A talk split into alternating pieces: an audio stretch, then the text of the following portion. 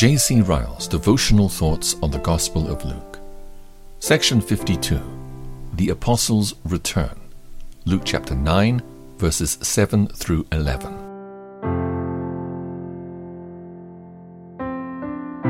Now Herod the Tetrarch heard of all that was done by him, and he was perplexed, because it was said of some that John was risen from the dead, and of some that Elias had appeared and of others that one of the old prophets was risen again. And Herod said, John I have beheaded, but who is this of whom I hear such things? And he desired to see him. And the apostles, when they were returned, told him all that they had done. And he took them and went aside privately into a desert place belonging to the city called Bethsaida. And the people, when they knew it, followed him. And he received them and spake unto them of the kingdom of God, and healed them that had need of healing.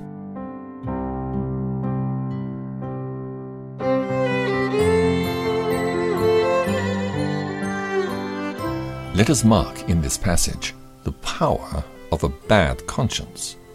We're told that when Herod the Tetrarch heard of all that was done by our Lord, he was perplexed because some were saying that John had been raised from the dead.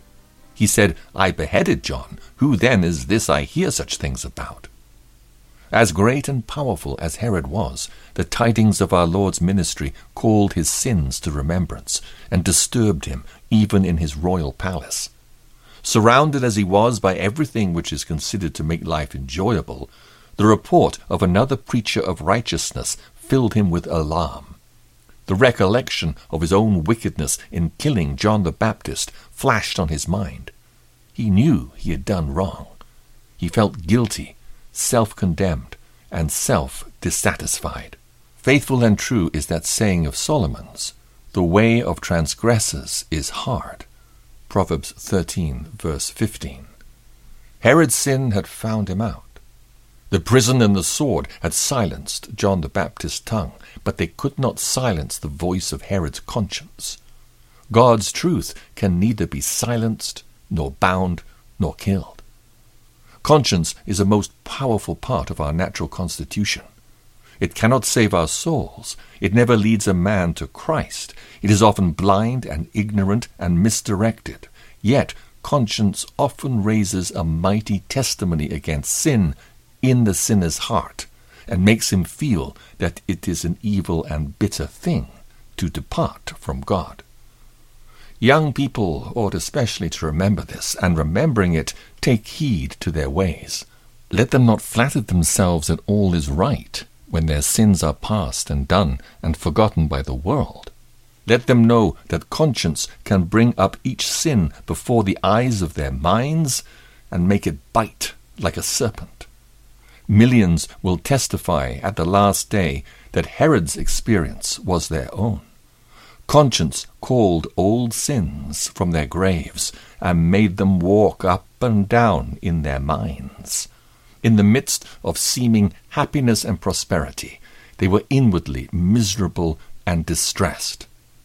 Happy are those who found the only cure for a bad conscience. Nothing will ever heal it but the blood of Christ.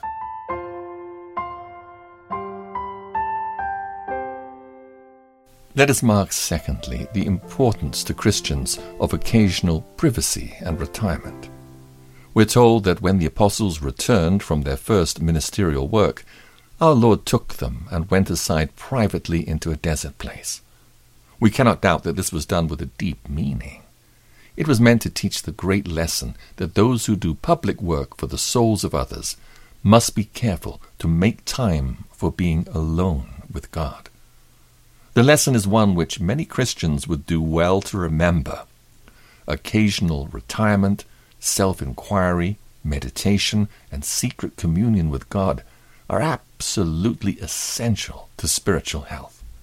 The man who neglects them is in great danger of a fall to be always preaching, teaching, speaking, writing, and working public works is unquestionably a sign of zeal, but it is not always a sign of zeal according to knowledge. It often leads to troubling consequences.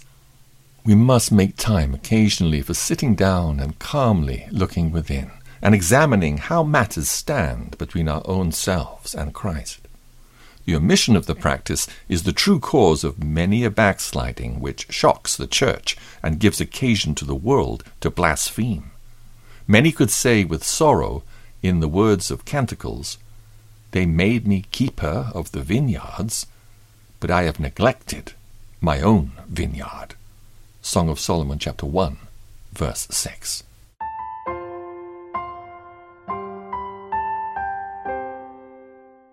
Let us mark, lastly, in this passage, our Lord Jesus Christ's readiness to receive all who come unto him.